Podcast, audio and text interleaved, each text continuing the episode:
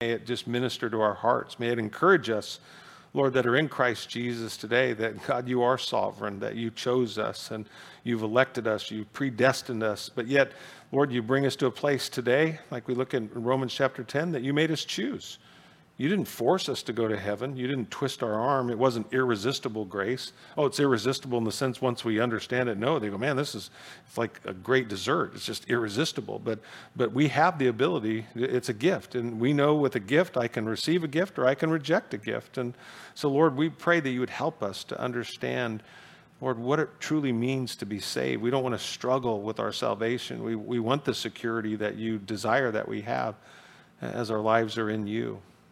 And so, Lord, we give you our hearts afresh this morning. Uh, Lord, we thank you so much for the gift of our salvation. Thank you for making it known to us, Lord. Thank you for giving us eyes that can see and ears that can hear, Lord, what the Holy Spirit would speak to us. And Lord, may you, may you do that today, we pray. In Jesus' name. Amen. You know, it's important to note that, you know, faith and salvation cannot be separated. You cannot separate faith from salvation. Uh, they, they go hand in hand together. You know, and our faith, you know, some would teach, you know, they want to say that your faith is actually in your faith, and that's not true at all. You know, what we see here that Paul is teaching that is our faith is in a person, our faith is in God Himself. There is an object of our faith, it's in the one who saves us. Your faith doesn't save you. Jesus saves you. That's why it takes away all the boasting, right? Because otherwise, if it was your faith, you could go around and say, Well, I'm saved because of my faith. No, that's not true. You're saved because what? Because God loved you, that He sent His Son into this world, and He died for you on the cross, and He rose again for you, and you're believing that. But it all begins, and that's what Paul's saying. That's why in, in Romans chapter 9, he deals with the sovereignty of God, the election of God, the predestination of God, the plans of God. And then in chapter 10, it's almost like he stops and he goes, Well, but also it's like it's, it's a two sided coin. He says, But you have to choose. In God's sovereignty, he has made it that every one of us has to choose. That choice is before us. Just having faith, like we, we could say, it's really, it's worthless. Faith alone only to have faith. You go, I just have faith. I, I, I have faith. Because, like I said, our faith isn't in our faith, it's in Jesus. Only faith. When Scripture talks about, you know, faith alone, it's faith in Jesus Christ alone, not faith in your faith alone. And this is what Paul is saying that the Jews had missed. I mean, the Jews, you could say, did they have tremendous faith? And you go, absolutely. Their faith wasn't in God, though. Their faith was in what? The law. They thought the law was going to save them. And like I shared with you, you go, can you be sincere and sincerely wrong? Absolutely. And that's where Paul's heart was breaking for the Jews. They were sincere, but they had missed it. And it wasn't because it wasn't there, it was right in front of them. They just hopscotched over it, which is easy to do. We all can tend to do that in our lives. That's why we thank God for His grace. We tend to see the things that we want to see, right? We tend to believe the things that we want to believe. Sometimes, even when people are confronted with truth, they go, ah, you know, you see that all the time in the news. You know, that so hey, well, what about this? Oh, well, I don't like this person, or I don't believe in this. And you go, well, what if about this? And they, ah, I don't want to talk about it. You know. And the beauty of truth is, I remind you almost every Sunday, Jesus said, the truth you'll know, and the truth will set you free. See, God's not, not afraid of a, a conversation or a dialogue. He can prove it. Jesus said, If you don't believe the words that I speak, believe the things that I do, because he walked the walk and he talked the talk. That was the opposite of hypocrisy, right? Jesus going, Whatever I tell you, I do. And whatever I did, I said I was going to do. You can line it up, you can look at it. That's why the Bereans would say, Paul, we listen to what you say, but we're going to go home and search the scripture and see if it's true. Does it line up? And I would encourage you to do the same thing. Listen, study, go home for yourself because you're not going to stand before me. You're going to stand before the, the true and the living God one day, and we're all going to give an account of our lives. Did we act upon the things that, that He spoke to us in His Word? Larry prayed that, you know, that, that it's not me. I mean, if I'm reading His Word and you, if only I, if I didn't say a word other than just reading His Word, you would still be responsible for that, even if you go, well, I didn't really understand what it said. Because we have the Holy Spirit. God confirms His Word with His Word. See, what Paul understood and what I pray we understand today is we don't gain, you know, God's righteousness by works. You know, we gain God's righteousness by confessing and believing in the person and the work of Jesus Christ. because God's completely sovereign, you know, I shared with you a couple weeks ago, I gave you a definition of that. I said, God is able to do what he pleases with whomever he chooses, whenever he wishes. And I said, you know, in other words, God can do whatever he wants, where he wants, and when he wants, with whom he wants, because God is free to do as he pleases. And, you know, one of the things that pleases God, and you can't miss this, what pleases God is that you have a choice, and I have a choice. God created us in his image. We have the ability to choose. And, and that's why, you know, when I titled this, you know, and the big if, because, you know, it's over 1,700 times, you know, in Scripture you can find the word if. You know, I think there's 574 times in the New Testament alone you'll find the word if. And the majority of them are in the New Testament and the Gospels in the New Testament. And that means the majority of time it's Jesus who's using the word if. But I want you to think about something, those of you that will go study this. When you see the word if in the gospel account where Jesus used it, the if is always on the side of man, it's never on the side of God. So, what that's saying is God has always put the choice on our side. God, God has, you know, this is the thing we'd get lost in this and God being a choosing, electing, predestinating God, right? is that he always has. It's not like he, you know, uh, one day, like, you know, he made a choice. Like, you know, he studied your life. It'd be like this, you know, that you go, you know, I, I really didn't want to save you, but then, you know what? I was watching you for a while and you did a couple really good things. So I decided, hey, you know, I'll save you. Like, he changed his mind in one respect. You go, no. But we, we do. There was a time when scripture says that we were what? Enemies of God. And yet, how did we not become an enemy of God? By believing on his son. If, if, if you would what? If you would repent, if you would believe, if you would change your ways, if you would heed my counsel. You just go through scripture, all the if, if, if, if, if. It's always on our side.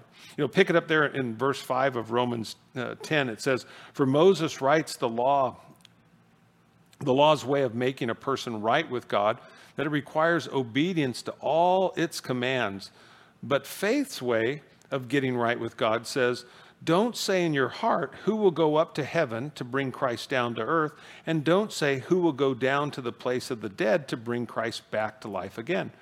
In fact, it says, the message is very close at hand. It is in your lips and in your heart. And that message is the very message about faith that we preach. And there's that, that word in verse 9 if if you openly declare that Jesus is Lord and believe in your heart that God raised him from the dead, what does it say there?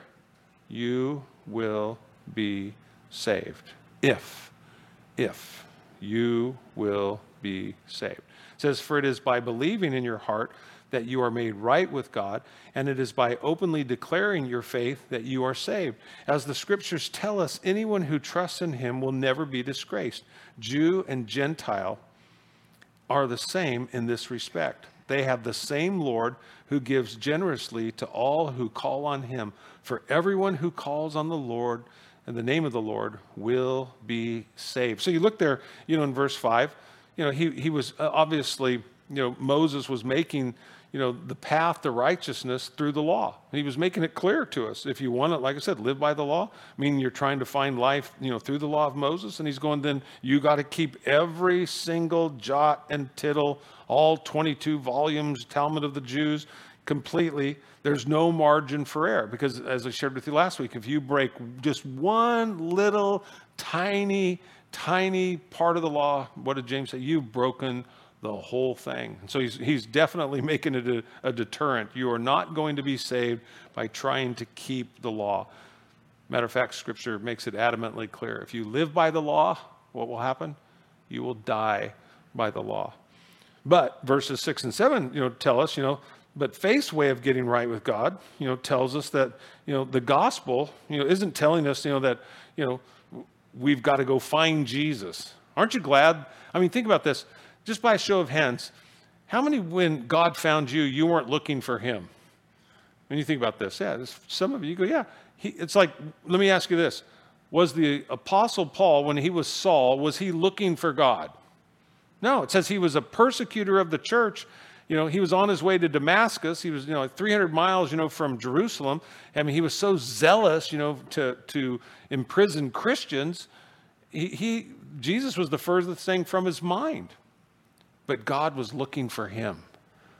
And that's a wonderful thing. You know, that, that's a comfort that we can have.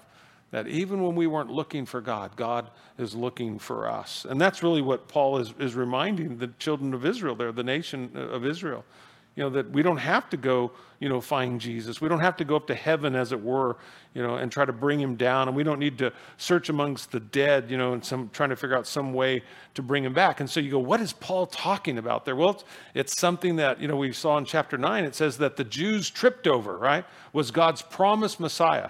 So if you're talking about going up into heaven, you're talking about what? The incarnation. That's one of the things that the Jews couldn't handle, right? Jesus, you know, God coming. I mean, how many people have you met in your life? They go, I can't believe that God came in the flesh. That just doesn't, I mean, you're telling me that God, God came down in the form, I mean, a virgin had a baby and God was born. I mean, they just can't wrap their mind around it, right? And they can't, can't accept that. Guess what? The Jews couldn't either. And then Paul says, you know, and there's no need to go down to the dead. Well, what are we talking about? The resurrection. The Jews had a hard time with that. That Jesus said, What? On the third day, he said, He will rise. Destroy this temple. He said, In three days, you know, what? I will lift it up. And they're tearing their clothes, you know. And yet, they believe something because at his death, what do they do? They make sure they got a Roman guard over that thing, right? They got a seal put on that thing. Nobody can mess with it because they're going, He said, you know, we'll see, you know, how things, but what? The Jews struggle with that. It was a hard, hard thing for them to accept that as a requirement of salvation Jesus. And yet, Paul is saying, yeah, that message is not difficult. It's on our lips, it's in our heart. All we have to do is believe and receive. Like I said, I love that. I share that bumper sticker with you. You know, I would change it, but it used to say, it said, God said it, God said it. You know, what? That settles it. You know, I believe it. Or, you know, it said, God said it, I believe it, that settles. That's what it was. It said, God said it, I believe it, that settles it. And I said, no, no, no, it's actually wrong. It should be, God said it, that settles it, and I believe it, right? Because that's true. That's really how it is. But the Jews wanted to do it the other way. They, they like that bumper sticker. They go, God said it, you know, I believe it, and that settles it. That puts it on me. No, it's not how it works verse 8, you know, Paul's quoting, like I read to you last week from Deuteronomy 30, another saying, you know, of Moses. He says, you know, uh, no, the message, he says, is very close at hand. It's on your lips and in your heart so that you can obey it. So, what Paul is doing there in verse 8, he's going, even Moses taught that salvation is by faith. It, it, it's not by works, it's by faith. He goes all the way back to you know, Deuteronomy chapter 30, and he's pointing it out to him. He's like, salvation has always been by God's grace through faith, it's not of works. I like what William MacDonald writes in his commentary. He said, Paul is saying that the gospel is near, it's accessible, it's intelligible, and easily obtained. It can be expressed in familiar conversation, he said, in your mouth. And it can be readily understood in the mind, in your heart. Deuteronomy 30, 14.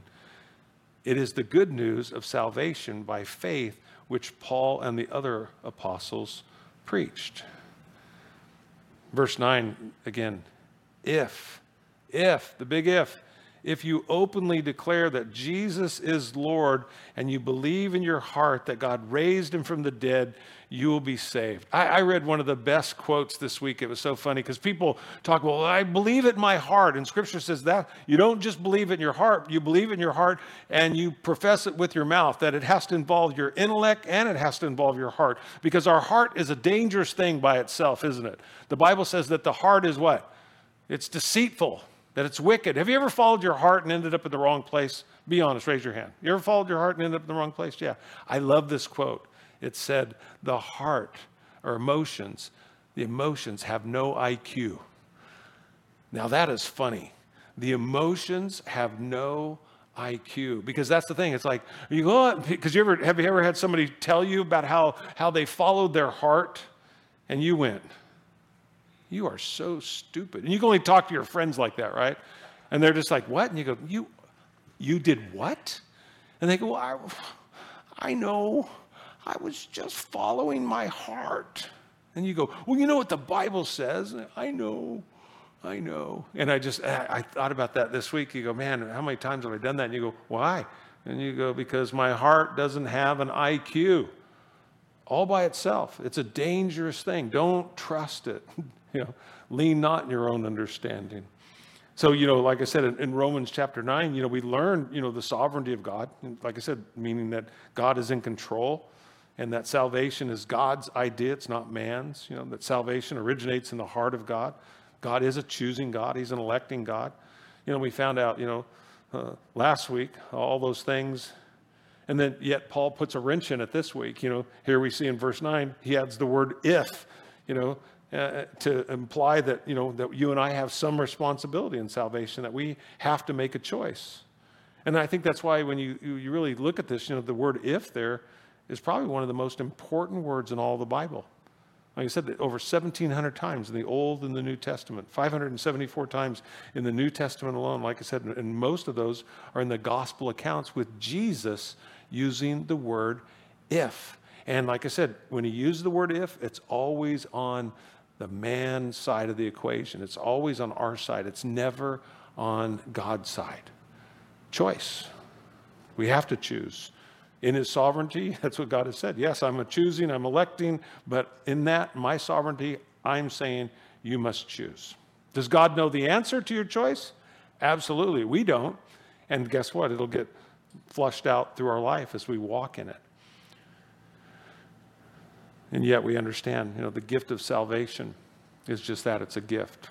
And in my choosing, I can only do one of two things I can accept it or I can reject it. But there is no middle ground. It's gifted to us, we understand, by grace alone. It comes from heaven. That's why when Paul's talking about in Deuteronomy 30, we don't have to go to heaven to pull it down. In the incarnation, what happened? God himself came to earth. See, religion, I always remind you this religion is what? In the truest sense, it's man trying to reach God, right? Through human effort. It's like we're trying to reach up to God. Well, grace is what? It's God reaching down. God coming down. You can always picture that, the incarnation. And grace is always, always from God to man. It's never from us to God. It always originates in the heart of God. James 1:17 says, you know, whatever is good and perfect is a gift coming down to us from God our Father, who created all the lights in the heavens. He never changes or casts a shifting shadow. Every good gift comes from God, and we can rest in that. Unmerited favor. You know, we talk about that a lot. Unmerited favor. That's what grace is. We can never earn God's grace. Ephesians 2.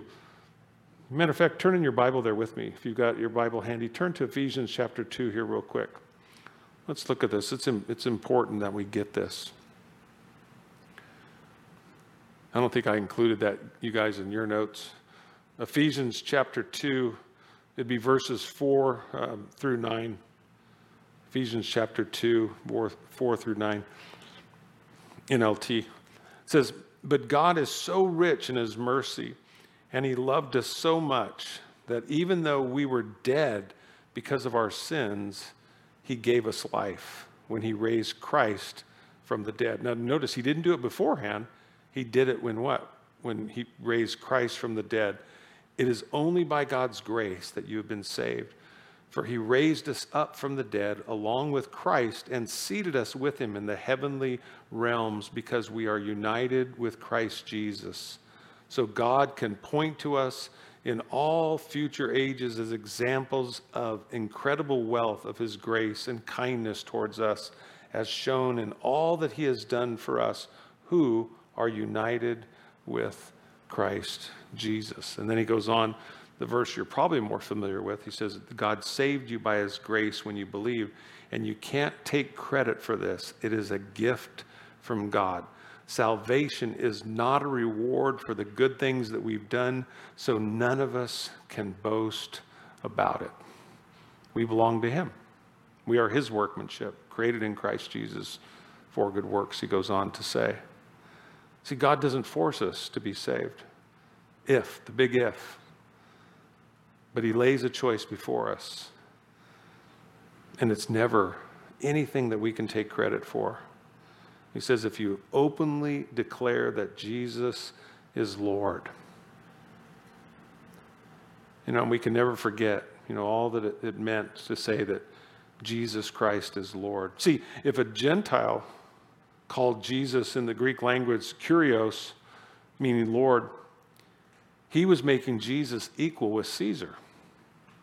And there were some consequences that would come with that. And so you better be sure in what you believe. Again, you think about that. And calling him Lord was doing something else. It's the same thing that Jesus would ask of us. It's the struggle that all of us should have today. Jesus said, You know, you call me Lord, but what? But you don't do the things that I ask. And then that we roll over to grace. Oh, God, thank you for your mercy, right? Thank you for your grace. But He is Lord. We don't make Him Lord, He is Lord. He was Lord before the foundations of the world ever was. But you have a choice, and I have a choice to make Him the Lord of my life, to make Him the Lord of my heart. So we thank God that He's my Savior, right? That Jesus came to save what? Sinners. And I recognize that. But then to go, can you say that He's your Lord? And you go, well, what do you mean by Lord? And I go, well, exactly what I mean by Lord. Is He the Lord of your life? And you go, is that all of my life? Or does, does it mean that He's Lord of part of my life? What would you say to that in your own heart of hearts? Would you say that Jesus just wants to be Lord of part of your life? Or do you believe that Jesus wants to be Lord of all your life? And there's the conviction today. Because I know that's what the scriptures say, and I know that that's my struggle. And so I go, Lord, thank you. Thank you that, yes, you are both Savior and Lord, but thank you that you're my Savior. And thank you that as you, as what, you know, we're talking about sanctification and that work that God is working in all of our lives. He who has begun this good work in you, Paul would write, what? He's faithful to complete it. That we haven't arrived at that place yet, but He is working in us. And so his lordship is something that, you know, we don't resist. Actually, we want, we want a greater capacity of that. We're going, Lord, I want, I want more of you. I want, I want your lordship more in my life. You know, and you learn how to give up those things. And I think you can think back in your own life where maybe after you got saved, there were still things that you held on to, right? And in that, you know, it was kind of that, remind me that story of the little girl, you know, who had the fake pearls and her, her father was trying to give her, you know, real pearls and she would go to bed every night. You know, if you have, you know, little children or, you know, we've got grandkids and they get a toy, they get something, and man, they just clutch that thing. They love it. They won't give it up for nothing. And every night, you know, he would ask his daughter, he'd say, you know, honey, can, can I, would you give daddy your, you know, your pearls? And, oh, no, daddy, I would not. And he goes, but I have something better for you. Oh, no, daddy, oh, no, no. And he goes, "Do you love me?" And she goes, "Yeah, but you won't give me the no, no, no." And this went on for you know for night after night till finally he just kind of gave up on it. But she didn't forget it because it kind of it was important to her. And so the night that he, he stopped doing it, and she said, Daddy, aren't you going to ask me for my pearls? And he said, Oh, well, yeah, honey, would, would you give me your pearls? And she said, Yes, Daddy. And she hands him the pearls.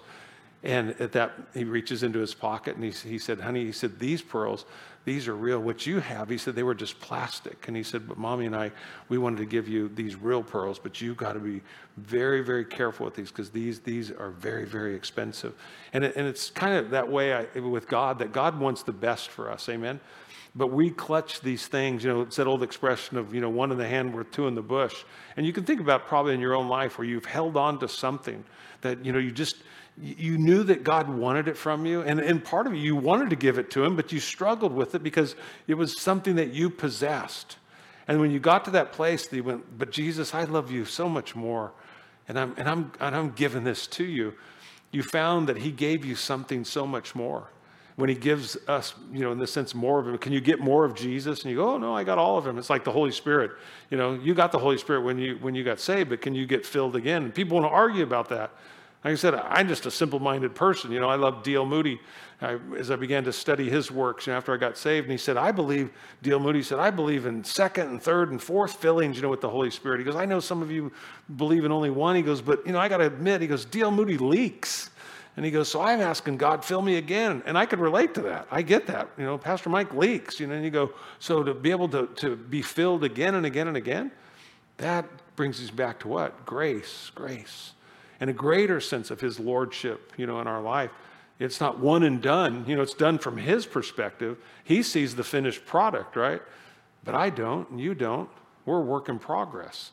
And it's such a, a wonderful thing, you know, that, and again, for the Jew, you think about this. I mean, the Jew, to call him Lord, I mean, man, to say Kyrios, you know, I mean, that was to recognize him as what? The word means God.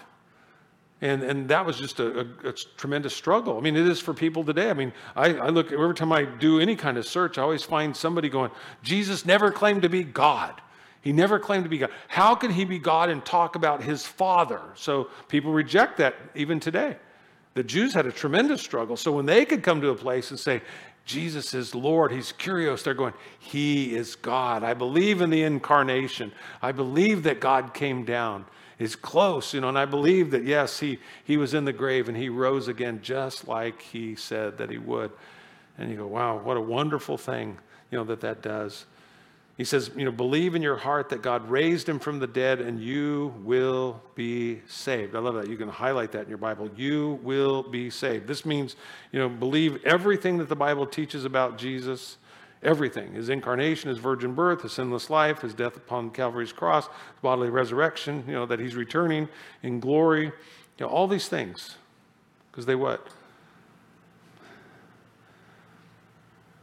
They stress the completion or the finished work of our salvation upon Calvary's cross.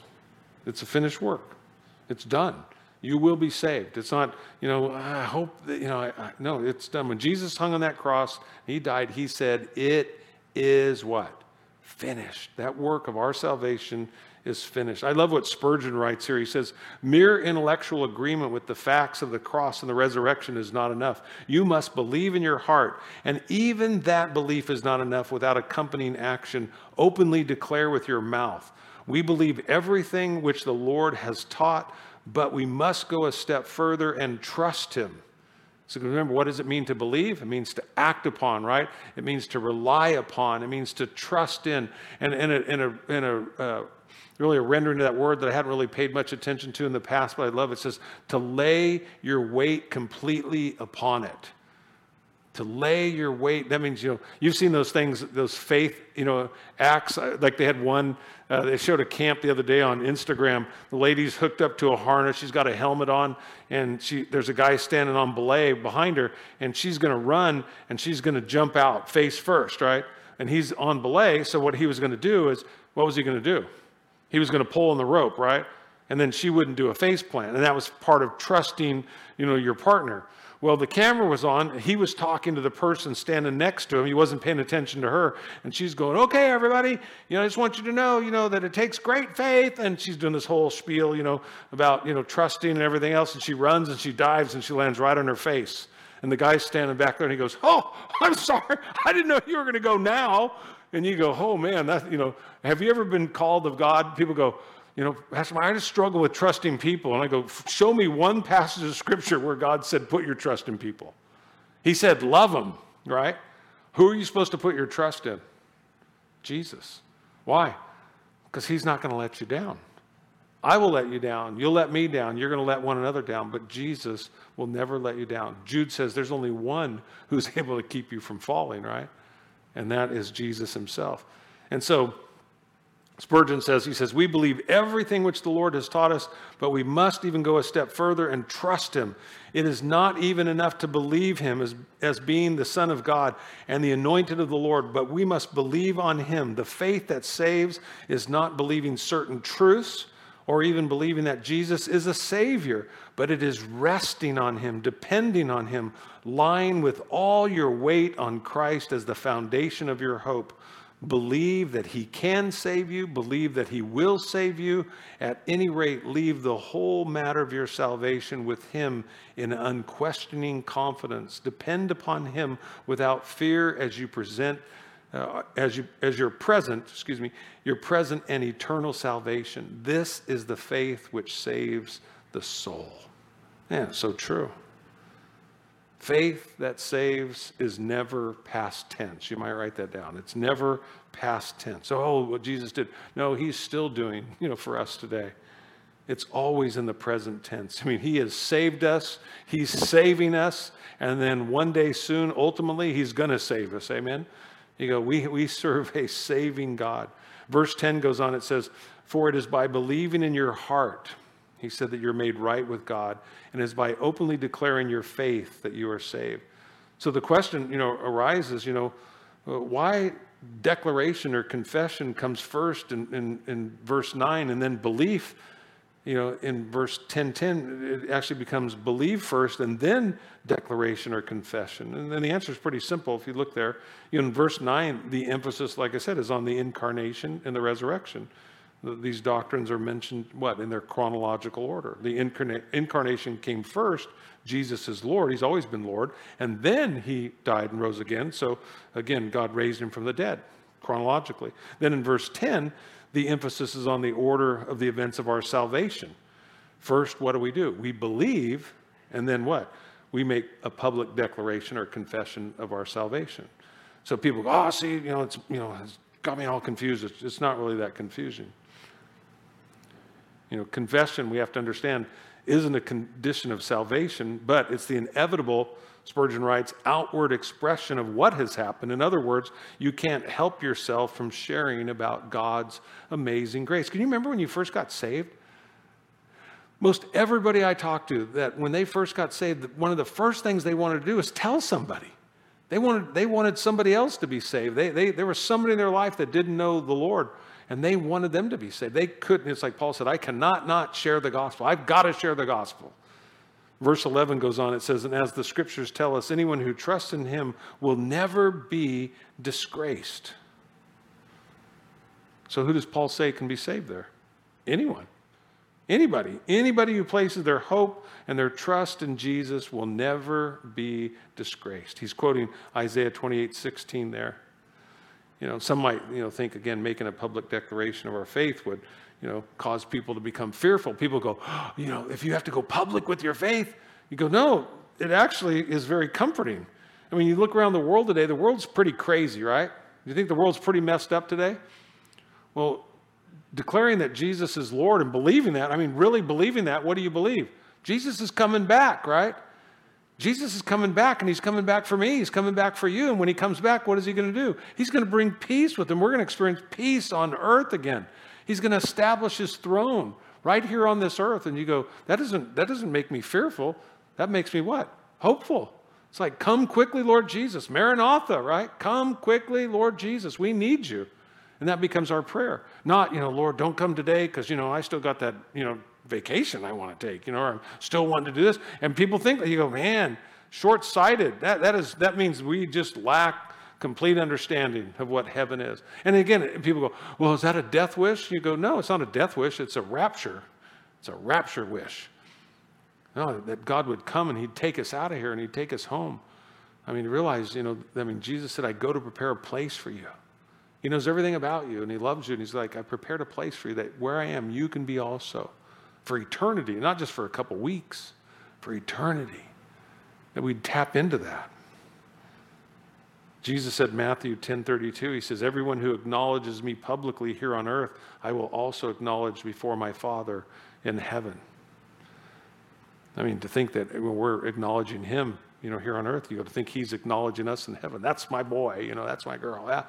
You know, Father, yeah, look at him. It's an encouraging thing. Verse 12 says Jews and Gentiles are the same in their respect. So who can be saved? He's going Jews, Gentiles, doesn't make any difference. They have the same Lord who gives generously to all who what? Call on him.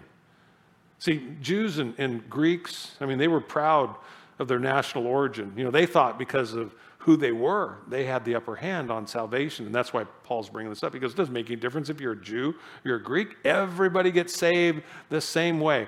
Again, what is it? It's not what you know, but what? But what? But who you know. Yeah your relationship with Jesus.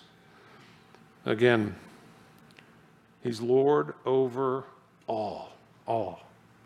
And then verse 13, and we close with this. He says, For everyone who calls on the name of the Lord will be saved. So, what does that tell us there? Salvation, it's not automatic. Just because Jesus died for the sins of the world doesn't mean that the whole world is saved. He's quoting, you know, Joel 232 there, you know, to prove, you know, the universality of the gospel. I mean, and again, you think about it in all the Bible, there's not a simpler statement regarding how salvation is found. People go, oh, you know, what does it tell us? How do you find salvation? It says, everyone who what? Read that with me. Everyone who calls on the name of the Lord will what? Will be saved.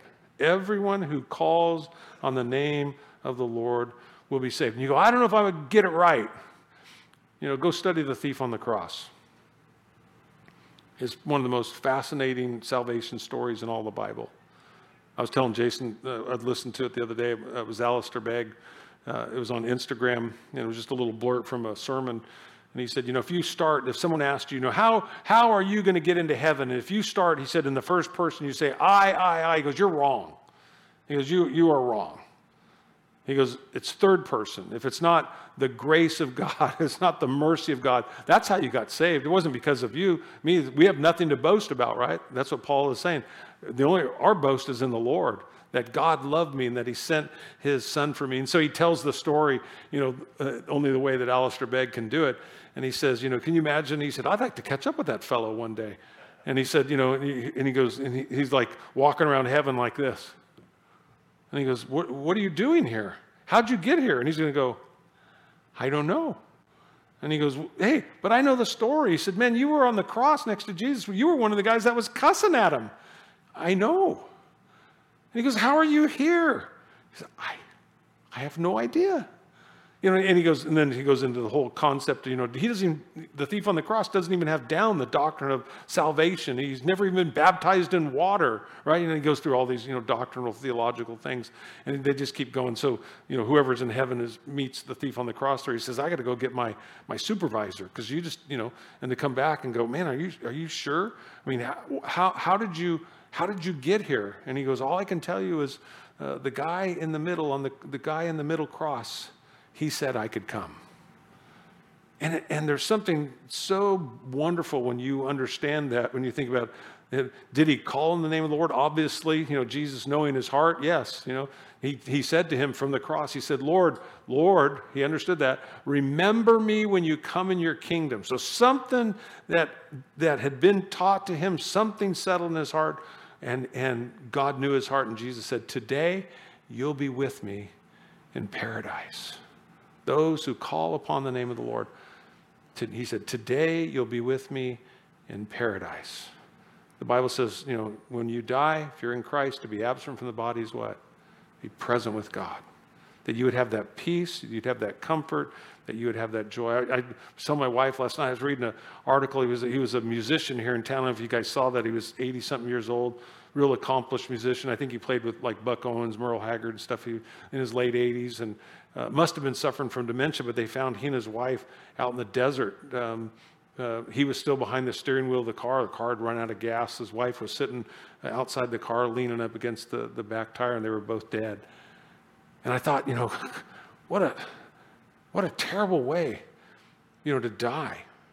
And without God, you go, that would just seem like so cruel and just such a, and you go, but in Christ, you go, if he's in Christ today, you go, yes, that, that was a, a tough thing. You go, but to be absent from the body is what?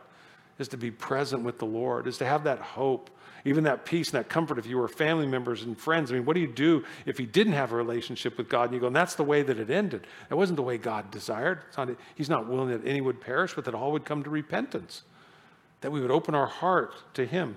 I like what David Guzik writes with regard to verse 13. He says, again, we see in just a couple verses the emphasis on human responsibility. From Romans 9 alone, we might think that salvation is God's doing alone.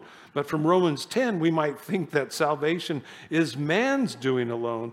So together we see the matter from each perspective. And you're going to have people that will argue this, you know, till the day that they die. God is sovereign, God does predestine. God does elect, God does choose. And in yet his sovereignty, he said, You must choose as well. And how those work together, I mean, you can only follow what Scripture tells you to do. And I think Scripture makes it perfectly clear. It, it's man that gets it confusing. You read the Scripture and you go, How can you be saved today? The Bible says, If you will call upon the name of the Lord, what? you will be saved. As we close, my question for you have you called upon the name of the Lord? Do you have that confidence today? If you were to die and you were to stand before God and He said, Why should I let you into my heaven? That you would never begin that conversation with going, I, I, I. That you'd be like the thief on the cross. You go, Because the man in the middle cross, he said, I could come. It's what Jesus did for you.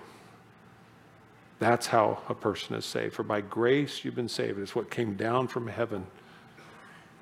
And in the resurrection and what came up again is how we can be saved.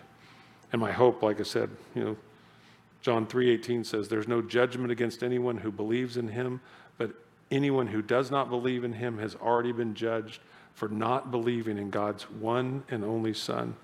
Then John 3:36 it says, "And anyone who believes in God's Son has eternal life, and anyone who doesn't obey the Son will never experience eternal life but remains under God's angry judgment." And so the hope for us today is call upon the name of the Lord and be saved. Have you done that? If not, as we pray, I pray for you that you'd open your heart to Him. Let's do that. Father God, as we close this service, uh, Lord, you've made it really clear here in chapter 10 that you've given us the ability, the opportunity, the privilege, the right, even the command to choose, to choose whether we would love you, whether we would serve you, whether we would receive you as Savior and Lord. And our prayer today is that each and every person here has done that. And yet, if you're here today and you say, Pastor Mike, you know, I, I, I, have never really done it. I've I believed, I've, come to church my whole life. I never really had a moment where I said, Jesus, uh, you know, I, I, receive you as my Savior, as the Lord of my life. Uh, don't be amiss today. You know, we need marked moments in our life. That's what a testimony is, to be able to testify that, you know, once I was lost and now I was found. And, and not to think for a second that you saved yourself, but that you opened your heart to receive the gift of God. Maybe you've been trying to follow the law and trying to do everything that the law says to do, and yet you feel defeated today, and you should, because there's none righteous, no, not one. For the wages of sin is death, but the free gift of God is eternal life in Christ Jesus. And your eyes are open to that today. You'd say, you know, Pastor Mike, that's me. Pray for me. I, I, I know I can, I can only get in because of what Jesus did for me and I'm resting in that. I'm going to do what you said. I'm going to put all my weight on that today. I'm going to lay my weight upon what Jesus Christ has done for me, and I'm going to leave it there, and I'm going to trust Him. And if that would be you today, that's your heart. I'm sharing what you would be saying in your own heart. Before we go, I'd, I'd love to pray for you. you. Just let me know that you're here, if there's anybody at all. That, that's who you are today. You need God's grace in your life you need salvation. Anybody at all? And Father, I thank you. I thank you, Lord, for your amazing grace, for your amazing love, for your amazing mercy. Lord, what I pray for us going forward that know the truth of your word, that have received it, as we'll see in the days ahead, that it would drive us, Lord, like the Apostle Paul not just to be happy that we're saved, but again, as we've been discussing in the last few weeks, that you would break our heart for what breaks yours. That, Lord, the greatest possession that we have in this life is our salvation. Everything else is going to burn. And so, Lord, help us to help people recognize that truth that you are the way, you are the truth, and you are the life, and no man comes to the Father except by you and not to be afraid because, Lord, it's true. People don't have to like it. They don't, we don't have to force anybody. All Paul, you, the apostle, said was one waters, one plants, but God gives the increase. And so, Lord, have your way in through us. How beautiful are the feet of those who bring good news. You are the good news. And Lord, may that good news be on our lips this week. Of all the things that we talk about, God, may it be Jesus most of all. We love you. We bless you. We praise you as we pray. In Jesus' name, amen.